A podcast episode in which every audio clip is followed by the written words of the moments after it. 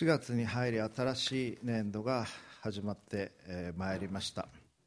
そして教会歴では教会歴というのは教会の暦ですけれども典型的にはクリスマスというのは皆さんご存知だと思いますがイースターは4月21日になります。今年はチラシが入っていたと思います。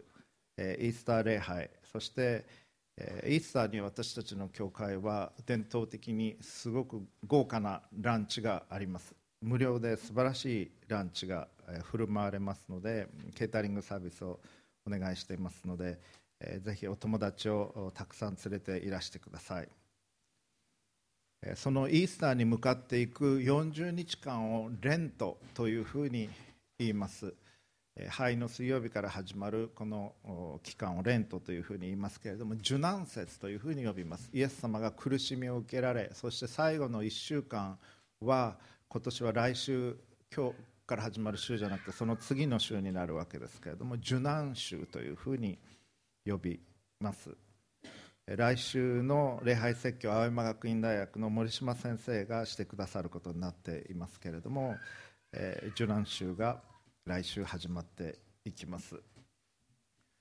そして今日は礼拝の中で生産式が持たれます。受難週の中での生産式。イエス様の最後の晩餐を覚えつつえその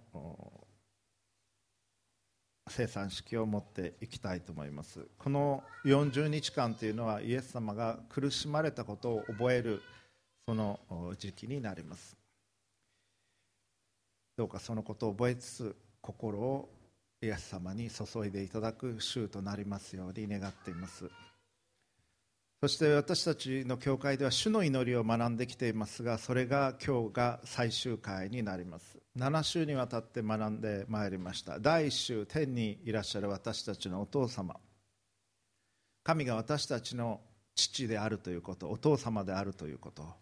しかし親しく呼んでいいわけですし私たちにとっての最善を願っておられると同時にこの方は天におられる方であるということを学んでまいりました。恐るべき方であるということ。我々とは違う特別な方であるということ。そして第2週は皆が生徒されますようにということを学びました。神の名前が特別なものとして自分の人生の中で清く常にされるようにということを願う祈りであることを待ちました。そして神の名前を聖なるものとする時それ以外の全ての偽の神々が打ち砕かれるようなそのような名前であるということを学びました。第3種は御国が来ますように神の国が実現するように神の国がこの世にこの世界に突入してくることを待ち望む祈りであるということを学びました。そしてあなたもその一員として加わることができる神の国であるということ。神を信じる人というのは私たちの国籍は天にある。神と共にあるということを覚えつつ生きるものであるということを学びました。第4週御心が天で行われるように地でも行われるように。この祈りが意味することそれはこの地は神の御心がなっていないということです。我々の御心といいましょうか。意志が満ち溢れているのがこの世であるということ。そして神の御心に我々は座を譲らなければならないということを学びました。そして第5週日ごとの糧を今日もお与えくださいということ。基本的な必要のために祈ることの大切さ。私たちの糧。のために祈る。多くの人々が今日でも餓死しているという現実を覚えるということ。そして日ごとに我々がそれを求める。毎日その日に必要なものを神に求めながら神と共に歩むということを学びました。そして第6週先週は私許しについてでした。私たちの負い目を許してください。私たちも私たちの負い目のある人たちを許しました。罪悪感なしに生きている人はありません。私たちは神の前に神戸を垂れ神に許しを請う必要があるということを学びました。人を許すことがなければ神に許されないんだという言葉が実は主の祈りの直後にイエス様によって語られているということを見ました。そして今日は最終回悪より救い出したまえ今日の説教題は私たちを誘惑に陥らせず悪からお救いくださいというものです。プロジェクターに聖書箇所が出ますのでご参照ください。マタイによる福音書 6, 6章の9節から13節をお読みいたします。イエス様の言葉です。だからこう祈りなさい。天にいます私たちの父よ。皆が崇められますように。御国が来ますように。御心が天で行われるように地でも行われますように。私たちの日ごとの糧を今日もお与えください。私たちの負い目をお許しください。私たちも私たちに負い目のある人たちを許しました。私たちを試みに合わせないで悪からお救いください。国と力と栄えは常しえにあなたのものだからです。アーメン。毎週礼拝の中で主の祈りを私たちの教会では祈ります。また違う翻訳を用いながら意識してただの呪文のようにならないように祈っています。そして7週間にわたって今日も含めてですけれども主の祈りについて学んできました。主の祈りというのはとても深い祈りなんです。イエス様が教えてくださった祈りが一つしかない。このように祈りなさいというふうに言われてこれが大切でないはずがないんです。でも我々はしばしば主の祈りということを軽んじてしまいます。でも主の祈りは真剣に祈るときにあなたを変える祈りです。この7週間から始まる主の祈りを祈る習慣によってあなたが変えられるようにと心から願っています。今日の試みに合わせず悪より救い出した前私たちを試みに合わせないで悪からお救いくださいという言葉ですけれどもこの試みという言葉はペイラスモスというギリシャ語は使われています。あんまりギリシャ語の話は説教でしないようにしていますけれども英語で言うならテストとかトライアルとかテンプテーションとか試しとかそういう意味です。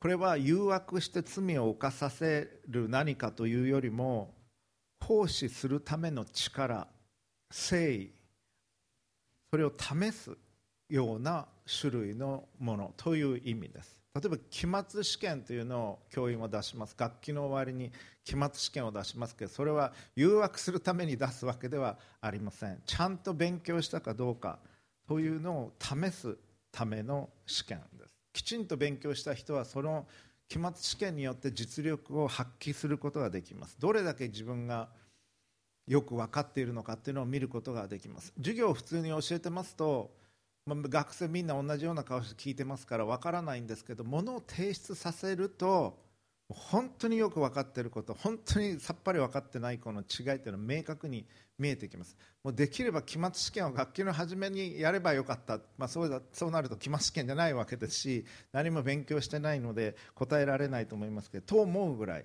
あこの子は本当にすごいいい子だった。もっと教えてあげたいという子供を期末試験を見ながら採点しながら気づくことがあります。神は我々を試されるお方です実は。アブラハムは神によって試されました。アブラハムは信仰の父と呼ばれた人でしたけれども創世記22章の一節。これらの出来事の後神はアブラアブラハムを試練に合わせられた。そうあります。アブラハムはずっと子供がいなかったんですけれどもずっっとずっと年を取っても子供ができなかったんですがものすごく年を取ってから子供が与えられました。そして神はその前からあなたの子孫は空の星のように多くなるというふうに言われていました。でやっと与えられた子供を神は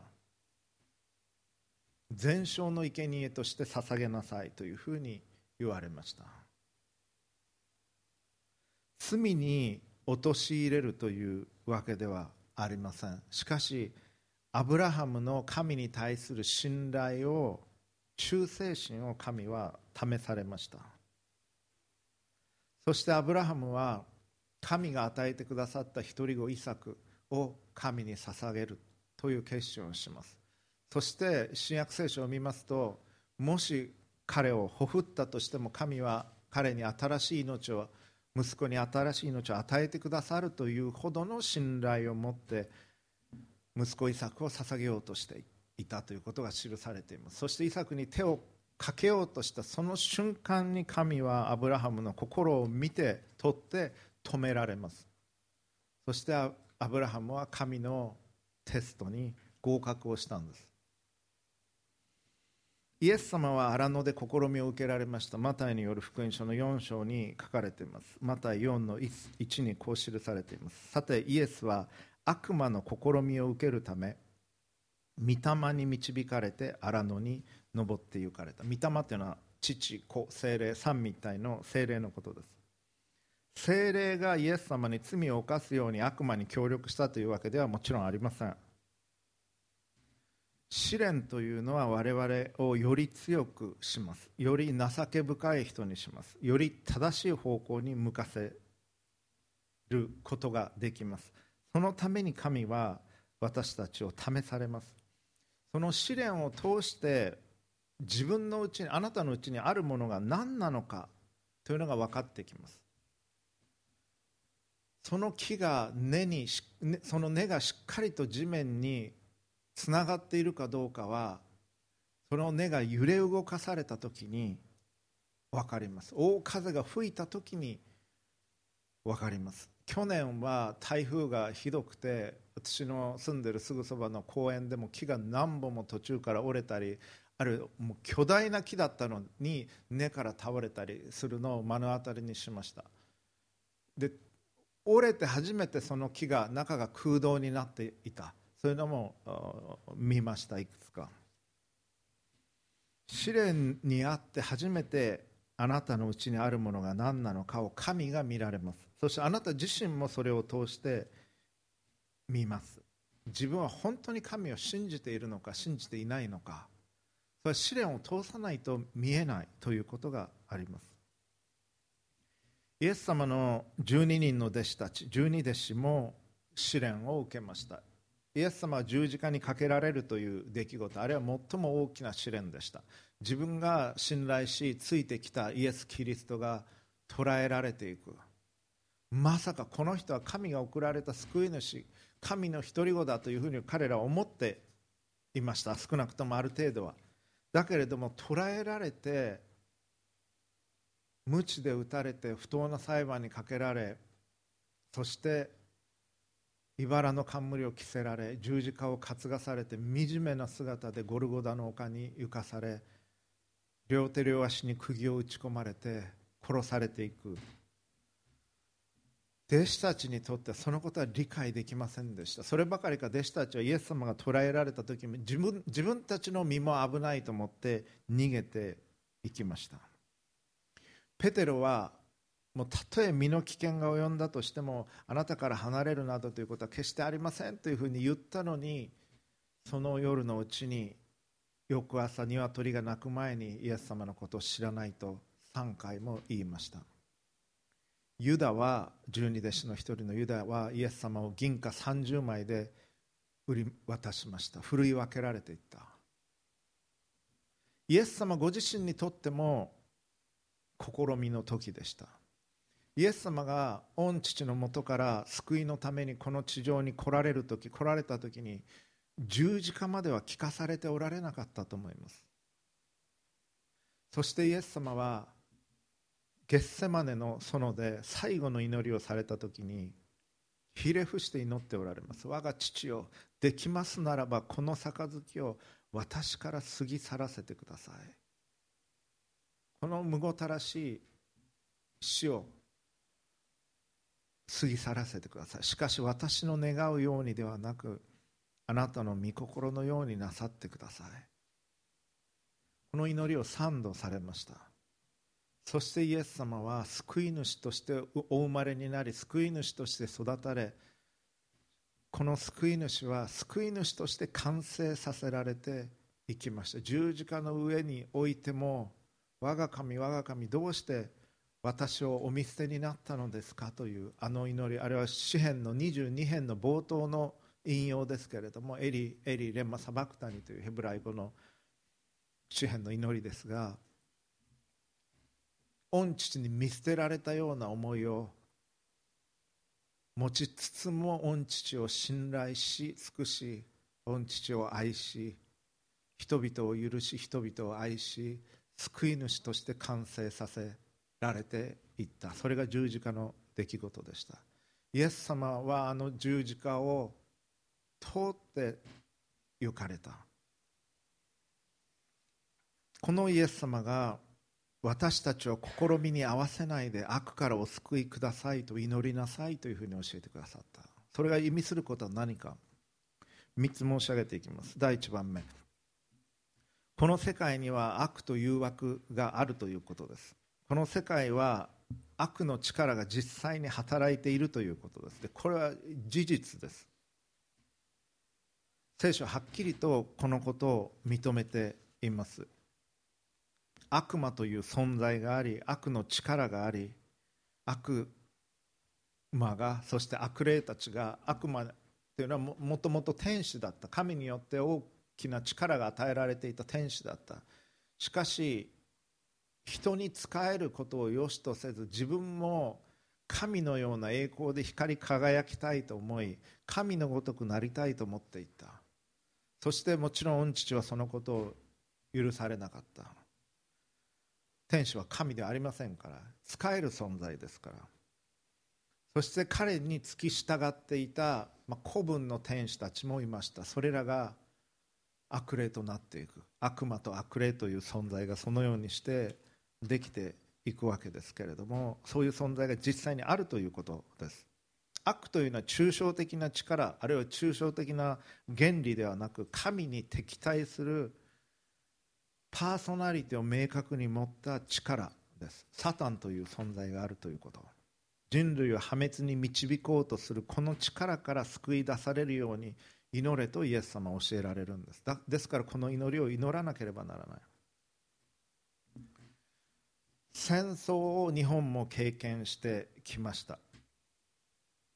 戦争の時に戦争は決してすべきでないと考えますが戦争の時にもう宣戦布告がなされて自分の国が攻撃されている時にいやそんなうちを攻撃してくる国なんかない。なんか攻撃を受けているように感じてるだけで本当はうちの国の自国民が悪いことをしているだけだというふうに考えてしまうならばその攻撃を止めることはできません。被害は拡大していく一方です。今の時代は物理的に爆弾が日本に落ちてきているわけではありません。しかしサイバーアタックというのはある。そういう形での戦争というのはある。あるいは経済的な意味での戦いというのはあります。現実のことですこれは。データが盗まれ個人情報が盗まれていく。国家の安全保障の情報が盗まれていく。ハッキングが行わハッキングが行われているというのは実際に起こっていることです。あるいは選挙に関しての情報操作も起こっている。それも実際にあることです。日本はスパスパイ防止法というのは今ありませんからスパイ天国ということも言われています。そのような諜報機関がいっぱい働いている世界中でそれも現実の力です。また企業の特許や研究内容が盗まれるということもあります。ネットバンキングでお金が盗まれるということももう現実に起きている。鍵をかけておくということは必要なことです。パソコンであればパスワードそれ皆さんかけておられると思いますけれども必要なことです。対処していかなければならない。悪に関しても悪魔がいるということを覚え悪から救い出してくださいと祈らなければならない。そして自分の心にあるいは自分に対してもセキュリティをかけていかなければならない。皆さんの中には食べ物に気を使っておられる方いると思います。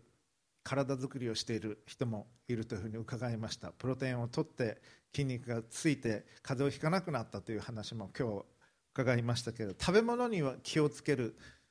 一方で自分の中に入ってくる情報に気をつけないということが実際にあります。頭をパカッと開いてしまってテレビから入ってくるもネットから入ってくるも何でも頭の中に放り込んでいく。その中にはウイルスもある。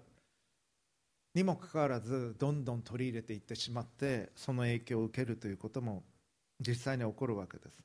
しかしそのさまざまな悪があるということに対し神がその悪に対し愛と善を持って戦っておられる。その戦場に私たちはいるんだということに気づかなければなりません。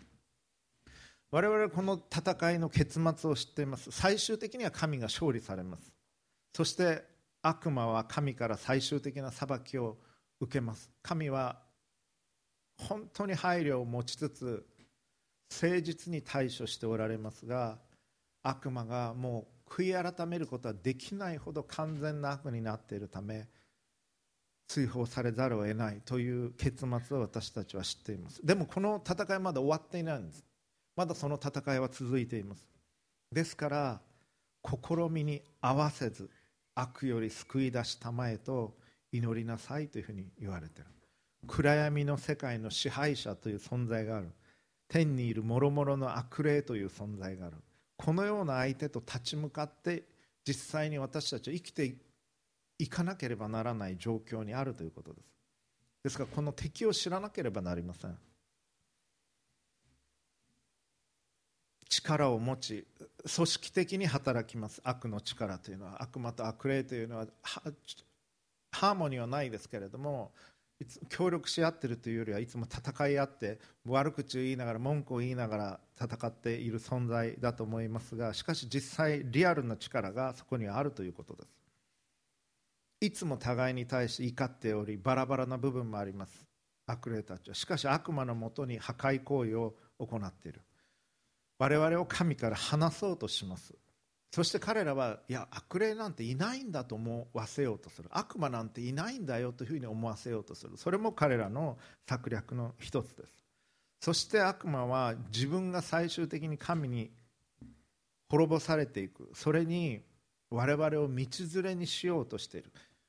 神によって本当に愛されている我々が神から離れ悪魔と共に滅ぼされていくことを願っている。それが悪魔の存在です。悪魔は私たちが傷つくことを喜びます。互いに破壊し合うことを喜びます。我々が苦しむことを喜びます。そういう存在です。で悪魔は多くの場合私悪魔を礼拝しなさい。と言ってくることは少ないです。ないわけではない。多くの場合悪魔なんていないんだと思わせるような形で来ます。で魅力的な餌を使ってきます。悪魔というのは恐ろしい力を持っています。知恵では絶対に我々はかなわない。あなた自身の力では勝てません。私の力でも勝てない。そして悪魔はどうやったらあなたが負けるかというのも知っています。あなたの弱点のこともよく知っている。何回も何回もその作戦を使ってきた。そして小さな入り口を狙ってきます。大きい悪魔でもいかにも悪そうな顔をしてきたら我々近寄らないんですね。そしてもうものすごく悪そうなこの人に近寄ったらまずいでしょうという人は避けると思います。だからそうじゃなくて善良な顔をして魅力的な顔をしてそこまで悪くないでしょというふうな顔をしてやってきます。そして小さなあなたの心の入り口を狙ってきます。一歩あなたの心に入り口に足を入れることができればちょっとした引っかかりがあればあなたの心に入ってきます。次の画像を出してください。悪徳なセールスマンのようにドアを開けてもらって一歩足を入れてくるんですちょっと。あもう結構です。大丈夫ですと言ってピンポンで終わらせずにドアを開けてしまったらもうかなり危険です実は。そこから入ってくる。あなたの弱点をよく知ってる。みんな弱点があります私たちは。それぞれ違う弱点があります。ある人はお金に弱いかもしれない。ある人は人から認められることや人気に弱いかもしれない。ある人はプライドをくすぐられると弱い。ある人は性的なことに弱い。ある人はお酒が入ると弱くなる。ある人は甘いものに弱い。あるいは仕事であるとなれば行ってしまう。あるいはこれは伝統だと言われたらまあじゃあしょうがないですねとなっていく。あるいは民族的なことになるとなんか気持ちが燃えてしまう場合もあるかもしれない。あれこれが常識でしょうと言われたらあそうかなと思ってしまう。あるいはこれはみんなのためになるから多くの人たちのための利益だからと言われたら認めてしまうかもしれない。それぞれの弱点があるんです私たちは。でそこをやられるとすぐに負けてしまうそういう弱さがある。例えばあのランチとかある納豆なんかのあのソースって言いましょうか。あれありますね。こうやってピッて切ってあの開けるのがありますね。すごく開けにくいけれども少し刻みが入っている。でそこを切るとすぐ開くっていうのはあります。そうじゃないともうハサミで持ってこないと開かないのにちょっとへこみがあるだけでそこから避けてしまう。そういう弱さを私たちはみんな持ってるわけなんです悪魔はそれを使ってきます。そして悪魔の手口は昔から同じなんです。だからこの手口を我々は知っておく必要があります。どういう手口か。こういうささやきかけが来たら悪魔だと思ってください、まあ、ちょっとぐらいやっても大丈夫です。大したことありません、まあ、みんなやってます。このぐらいのことだったらと言ってきます。えそうなんですか？いいんですか？エヴァの時にもそうやってきました。アダムとエヴァが禁断の実をそそのかされて蛇に。食べた時に「いやもう大丈夫。神様へ本当にそんなこと言ったんですか?」と言って来ました。神はもうどの食べ物から食べてもいい？もう自由にして。ただあの木だけは近寄ってもいけないし触ってもいけない死んじゃいけないから。と言われたのにえ本当にこのエデンの園の何も食べちゃいけないなんて神は言ったんですか？って。言ってもないことをちょっとツイストしていやいやそうじゃないんですという会話が始められるように入ってきてこの足を一歩入れてくるわけです。でエヴァは純粋無垢にいや何でも食べていいって言われたただあれはダメっていうふうに言われました。死ぬといけないから。死にませんよ。神のようになれますよ。そうやって入ってくるんです悪魔っていうのは。そして罪を犯したらどうなるか。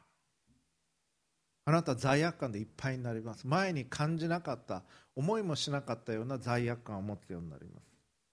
そして思います。なんでこんなことしてしまったんだろうと。そして悪魔はその時こうささやきかけてきます。え本当にやっちゃったんですかもうあんた終わりだよそんなことをやったら神様だってそれ許せるわけないでしょもうあなた終わりだよと言ってくる。入ってくる時はえみんなやってるから大丈夫だよと敷居を下げてくるんです。そしてひとたび罪を犯したらもうあんた終わりだそんなことやって神だって許せるはずがないと来る。ユダはいろんな誘惑ユダは一生懸命イエス様にもマリア様にも仕えていたと伺っています。本当に真面目にやってた。でもユダにも十二使徒の一人ユダにも弱さがあった。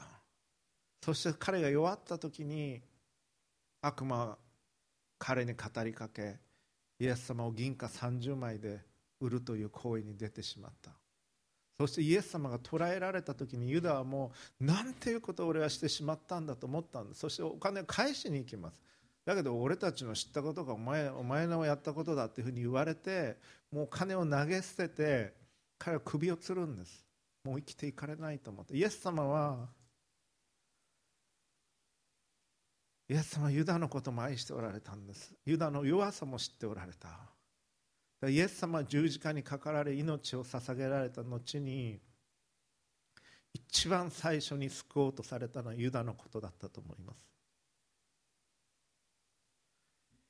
悪魔はこのように私たちの心に語りかけてくるんです。この力から解放されていくためには神の人知を超えた力が必要なんです。でですから誘惑に陥ることがないように試みに合わせないで悪からお救いくださいと私たちはいつも祈る必要があるんです。毎日。毎日皆さん祈ってますか？駅に行く途中。空を見上げて天にいらっしゃる私たちのお父様と祈っておられるでしょうか？この主の祈りをどうか毎日祈ってください。私は毎日祈ってます。何度も。朝起きてすぐそして駅に行く前そして思いつくたびに祈っています。どうかこの主の祈りを本当に祈ってください。これはあなたを変える。私は変えられました。主の祈りで。本当そう思います。ですからぜひこの祈りを祈っていただきたい。第1番目は悪と誘惑が現実に存在するんだということをこの主の祈りを教えてくれます。2番目。自分この主の祈りが教えてくれることは自分の弱さを知るということです。マタイによる福音書8章23節。これは嵐にあった場面です。イエス様と共に弟子たちがガリラヤ湖で旅をしていた時に嵐にあった場面。聞いていてください。マタイ8の23イエスが船にお乗りになると弟子たちも従った。すると見よ湖に暴風雨が起こって船は大波をかぶった。ところがイエスは眠っておられた。弟子たちはイエスの身元に来てイエスを起こしていった。主を助けてください。私たち溺れそうです。イエス様と共にいても嵐に揺さぶられてしまう。我々であるということです。主を助けてください。私たちは溺れそうです。悪より我らを救い出したまえという祈りはこれに通ずる祈りです。我々は悪に抵抗して戦う力もないしそのための手段も素手ではありません。この悪魔の悪霊の力というのは我々には歯が立たないほど本当に強力なものです。しかし我々が神に向かって手を伸ばす時に神に向かって心を開く時に神は私たちに必要なものを与えてくださいます。悪より救い出したまえという祈り。この祈りが意味すること。それは神は神に敵対するいかなる力よりも強いということです。この悪より救い出したまえという祈りが意味するもう一つのこと。それはこの厳しい戦いはまだまだ続くということです。しかし神は勝利されているということです。あなたの弱点は何でしょうか？悪魔はあなたの弱点を責めてきます。自分の弱点今さっき申し上げたようなものもあるでしょうし実は自分はこれはすごく強いと思ってる部分が弱点だということもあります。頑丈だけれども弱点を持つ城が攻め押された例というのは数知れずあります。自分が弱い弱いと分かっていればまだそれを守ることができる。だけれども自分は絶対大丈夫だと思っている。それが弱い弱点である場合もあります。ですから過信をしてはいけません。タイタニック号は絶対に沈まない船というふうに言われてました。何があっても絶対沈まないような構造になっていると言われていた。そのタイタニック号が沈んでいったということを覚えなければなりません。ペテロは他の誰が逃げても自分はイエス様とずっといるというふうに信じてました彼自身。真剣に信じてました。その彼が翌朝までに3度イエス様のことを知らないというふうに言ってしまう。我々は弱いんです。実は。それを認めなければならない。エフェソ6の10終わりに言います。主にあってその滞納の力によって強められなさい。悪魔の策略に対して立ち向かうことができるために神のすべての武具を身につけなさい。私たちの格闘は血肉に対するものではなく主権力この暗闇の世界の支配者たちまた天にいる諸々の悪霊に対するものです。ですから邪悪な日に対して対抗できるようにまた一切を成し遂げて固く立つことができるように神のすべての武具を取りなさい。ここで言われているように私たちの戦いっていうのは実際に武器を取って人を傷つけて血が出てというようなものになる場合もありますけれども戦争がそういうところから始まっていくならば。まず第一にはスピリチュアルなものであるということ。神の武具を身につけるというのは善をもって悪に打ち勝つということ。神の力によって守られるということ。心がまず守られなきゃいけないんです。心が乱れていく時にそれが実際の言葉として出てき行動として出てき意地悪として出てき相手に不利益が行われるような経済的なものであったりとかあるいは激しい甚だしい場合には殴り合いになったり喧嘩になったり戦争になる場合も起こってきます。でもまずちっちゃな心から始まっていくんです。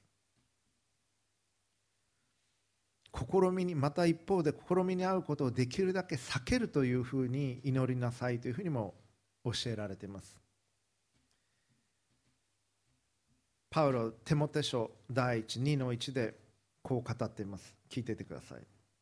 まず初めにこのことを進めます。すべての人のためにまた王とすべての高い地位にある人たちのために願い祈り取りなし感謝が捧げられるようにしなさい。ですから政治家たちのために祈る必要がある。王のために必要祈る必要がある。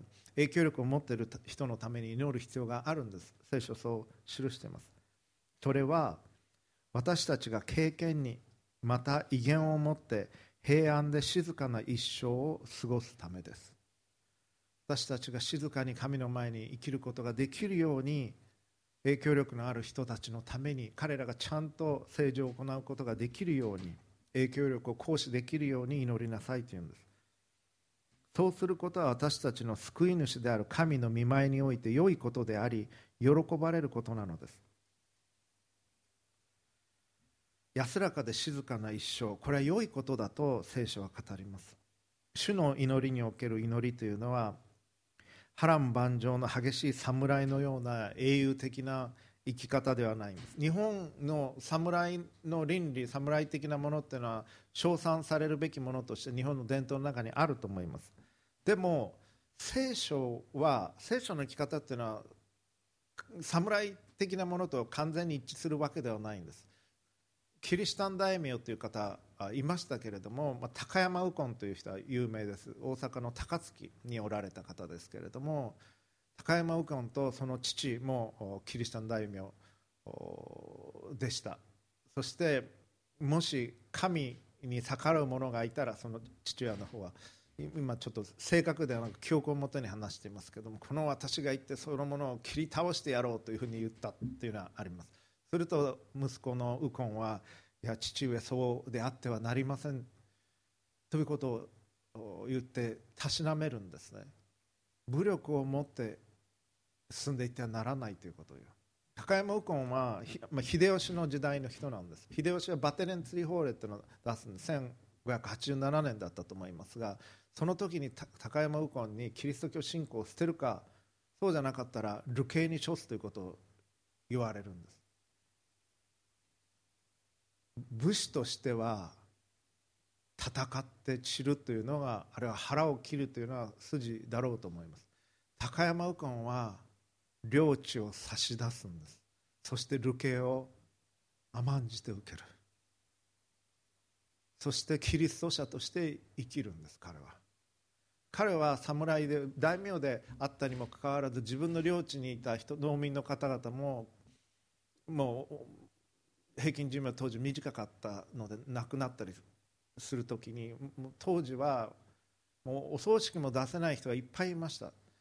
でも大名自ら彼が遺体をその入れたものを担いでお葬式をしたという記録がある。今でこそ葬式仏教などという言い方をしますけれども人がちゃんと葬られていなかった時に人の尊厳を認めきちんと葬儀を行ったのはキリスト教なんです実は。キリシタンの時代にそういうことが行われていました。そしてウコンは最終的に流されて国外追放になっていく。だけどそれを甘んじて受けた武士であったということです。イエス様はまた10の23節。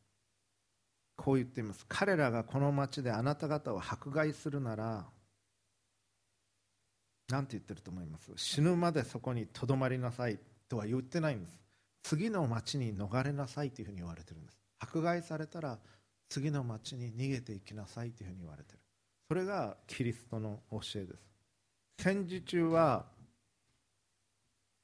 生きて旅衆の恥ずかしめを受けずというふうに日本軍は教えたと言われています。死ぬまでそこにとどまり続けなさい。あるいはもう自決しなさいというふうに言ったと言われてますが聖書はそうじゃない。逃げなさいというふうに言うんです。勇ましい血肉の戦いではなく平和を作り出す生き方をするようにしなさいと言われた。天草四郎という人がおられました。長崎で。カトリック教会は天草四郎を聖人とはしません。なぜか武器を取って武力放棄をしたからです。武器を取った者は聖人とは見なされない。副者とも見なされない。26聖人がおられます。26聖人長崎で十字架にかけられて殺されていくんです。秀吉の時これも秀吉の時です。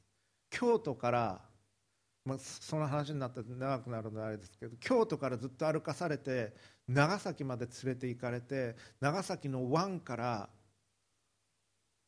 見える場所丘でだからキリシタンの人たちが見える丘の上に26人十字架にかけられて殺されていった。その丘があります。26世紀の記念館もありますが宣教師の方々もおられた。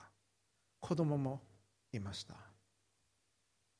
彼らはその信仰の上の殉教を甘んじて受けました。最後まで神に信頼し敵を許しながらそれを受けていかれた。去年はあの長崎の教会軍がユネスコで世界遺産に認められていきました。で、えー、あの人たちは隠れキリシタンとして250年あの地域で生きられて宣教師が帰ってきた時に江戸時代の終わりに日本が開国をして宣教師たちが帰ってきた時に信仰を告白していきました。長崎奉行所に捕らえられて江戸時代の終わりですがいろんな藩に送られて信仰を捨てるようにと拷問をかけられていく。そういうことがありました。一番ひどかったのが萩。だというふうに言われています。今の山口県ですけれども。で彼らが、えー、帰ってきます。明治に入ってからその、まあ、裏紙の人たちですから三千数百人。もう村が空っぽになったと言われてますけれども帰ってきます。で流されていく時に自分らも後から行くからといって行かなかった人たちも実際にいたんだということもカトリックの隠れキリシタンの末裔の大学の先生からお話を伺ったことがあります。でもう家とか盗んだりとかそういった悪事をというのもあったそうなんです。だけれども帰ってきた時に彼らはまず自分たちの先祖の罪を悔い改めて互いを許すところから始めていったというふうに言われています。それはね本当に深い信仰と深い許しだったと思います。でそういう許しがなかったら憎しみがあり妬みがありそういうんじゃ絶対ダメだというのはカトリック教会の共通認識であったと伺っています。またそういう恨みだとか争いがあるものは世界遺産として認められていかないんだということも伺ったことがあります。いずれにしましても武士のようなあるいは軍隊のような突撃ではないんです。キリスト教のイエス様の教えというのは逃げるっていうことは大切なんです実は。ヨセフ様のこと考えてみてください。マリア聖母マリア様が精霊によって身重になられた。イエス様をお産みになられた。そしてその後にヘロデ王はイエス様のことを殺そうとします。その時に神から示されてエジプトに逃げなさいと言われた。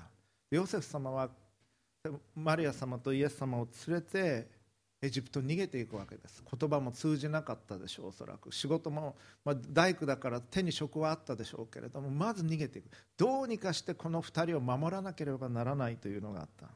細心の注意を払ってとにかくマリア様とイエス様を救い主であるイエス様を守って行かれた。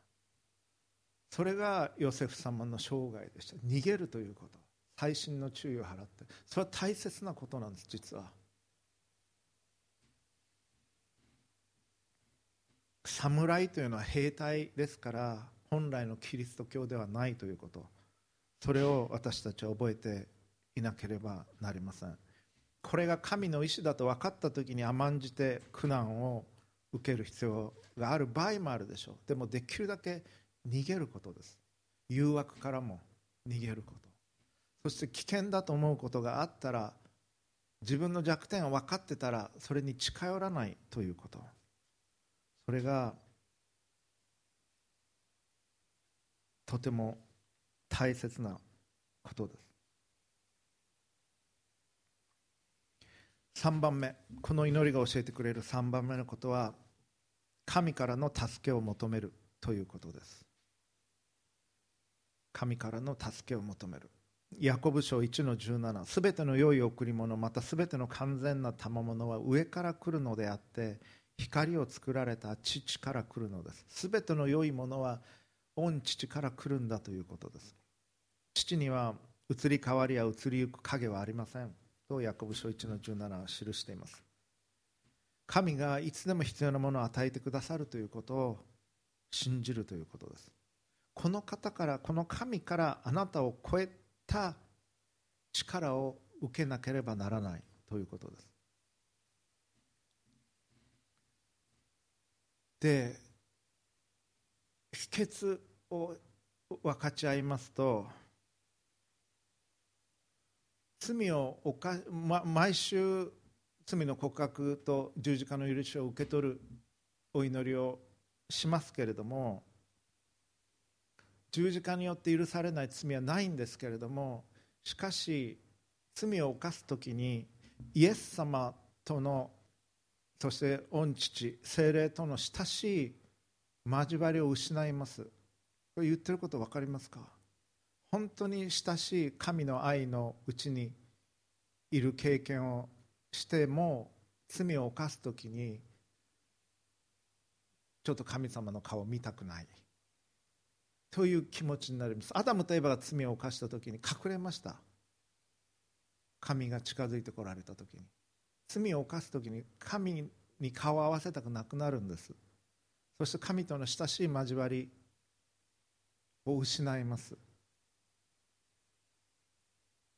それを本当に失いたくないと心から思うことです。これはとっても大切なことだと思います。イエス様あなたとの親しい交わりを私は失いたくないんですということ。を心から願うということ。たとえ許してもらえるにしてもそれはイエス様を裏切ることです罪を犯すということ。は罪が誘惑が魅力的に見えてイエス様を愛することよりもそっちに惹かれていった。罪を犯している時に神を愛するイエス様を愛する愛っていうのはないはずです。イエス様あなたとのこの交わりを失いたくないんです。ずっとあなたの愛のうちにいたいんです。あなたの恵みの清さのうちにいたいんです。だからどうか守ってください。そして誘惑を受けるときにいや失いたくない。これをイエス様を裏切りたくないという思いがあなたの心にどれだけあるかなんです。悪魔は本当に上手に足を一歩入れてきます。ネットでニュースを見ててなんかリンクを見てる途中で何かの画像が目に入る。また別のちょっと不適切な方向のニュースが出てきてこれなんだろうと思っていってしまう。気が付かないうちに一歩ずつ一歩ずつ行ってしまうように導いてくるんです。悪魔というのは。だからそれを感じた時にもうブラウザ閉じることです。あるいは一回携帯切ること。あるいは外に出ること。ちょっとしたところから入ってくるんです。一瞬一瞬の隙。ルターはこういうふうに言ったと言われています。私限定は見てないんですけどおそらく探せば見つかると思います。ルターは誘惑を受けることはしょうがない。頭の上を鳥が飛ぶのはもうしょうがないし糞を落とすことだってあるかもしれません。私も糞を落とされたことあります。飛んでる鳥に、まあ、嫌な説教に行ってる途中に一回そういう経験ありましたけど、まあ、それはそれとしまして鳥が上を飛ぶのはしょうがない。だけどあなたの頭に鳥が巣を作るそれを避けることはできるはずだというふうにルターは言ったといいますまあそれはそうですね。鳥の巣があなたの頭にある人っていないと思いますが誘惑を受けるのはしょうがないけれども誘惑がもうここでいっぱい溜まってるようにしちゃいけないというふうに言ったというんですけれどもでももっと厳密に考えるとそういう思いが一瞬来た時にそれも退けていくということ。一瞬一瞬それを神に告白してこういう思いが今ありましたっていうのを告白し清めてもらうということ。で自分の心を守っていくということ。が必要なんだろうと思います。神との交わりを失いたくないと心から願うこと。神様あなたのみそば近くにいつもおらせてください。あなたの愛で私の心を満たしていてください。あなたと一緒にいたいんです。ということを心から願うということです。神の光のうちを歩みたいと願うということ。神の恵みのうちにいたいと願うということ。それを失いたくないと心から願うこと。イエス様と共にあなたのことを本当に愛してくださっている。イエス様を裏切りたくないと思うということ。それが大切なんです。そのために私の心をどうか守ってくださいと申し上げるんです。そういう思いが来た時に。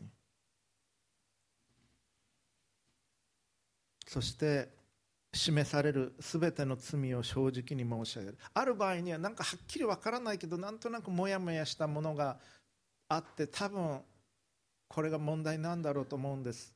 よくわからないんですけどでもここをきれいにしてくださいという祈りがあってもいいと思います。そしてイエス様に助けてくださいと申し上げる。イエス様は助けてくださる方です。この方はあなたを助けようと思っておられる。どうにかして助けようとして思っておられる。ピリピ4の4いつも主にあって喜びなさい。もう一度言います。喜びなさい。あなた方の寛容な心をすべての人に知らせなさい。主は近いのです。何も思い煩わないであらゆる場合に感謝を持って捧げる祈りと願いによってあなた方の願い事を神に知っていただきなさい。そうすれば人のすべての考えに勝る神の平安があなた方の心と思いをキリストイエスにあって守ってくれます。あなた方の心と思いをキリストイエスにあって神は守ってくださるということです。ですから神からの助けを求めてください。神が共に働いておられる共同体に交わりに身を置くということです。我々は一つのあの弟子たちが一つ船に乗っていたように同じ一つの船に乗る嵐に揺さぶられて祈るお互いということはできるでしょう。主を助けてください。私たちは溺れそうです。と申し上げるということ。許すこと許されることを学ぶ必要があります。神の民として。そしてさまざまな力から我々を解放することができる神の力を経験していきたいと思います。神は働かれます。共にお祈りをいたしましょう。まず主の祈りを一緒に祈りそれからお祈りをしたいと思います。主の祈りを出してください。共に祈りましょう。主の祈り。天におられる私たちの父よ。皆が生徒されますように。御国が来ますように。御心が天に行われる通り地にも行われますように。私たちの日ごとの糧を今日もお与えください。私たちの罪をお許しください。私たちも人を許します。私たちを誘惑に陥らせず悪よりお救いください。国と力と栄光は永遠にあなたのものです。アーメン。お祈りをいたします。父子聖霊なる神様尊いお名前をあがめます。あなたが私たちを神の民とし導いてくださり神の民として成長させようとしておられることを覚え感謝をいたします。私たちはそれにふさわしいものだとは到底思えませんがあなたが私たちを子と呼びこの世から呼び出し清めあなたの清さに預かるものとしてくださりあなたと同じ心を分かち合うものとして成長させようとしていてくださることを感謝をいたします。どうか私たちが一瞬一瞬。その時をあなたと共に過ごしあなたのそばにおりあなたの愛を深く感じ光のうちを歩むことができますようにお守りください。受難週の中イエス様が通られた痛みを思います。孤独を思います。そして人々から理解されず憎まれ鞭で打たれ茨の冠をかぶせられ十字架につけられた痛みを覚えます。御父から見捨てられたようにさえ感じられたその孤独を覚えます。それを通しにもかかわらず御父を信頼し愛し抜かれ私たちを愛し抜かれイエス様あなたは救い主として完成させられて行かれました。どうかその愛のうちに私たちを置いてください。あなたと共に歩ませてください。この地において平和を作るものであらせてください。救い主主イエスキリストの皆によって祈ります。アーメン。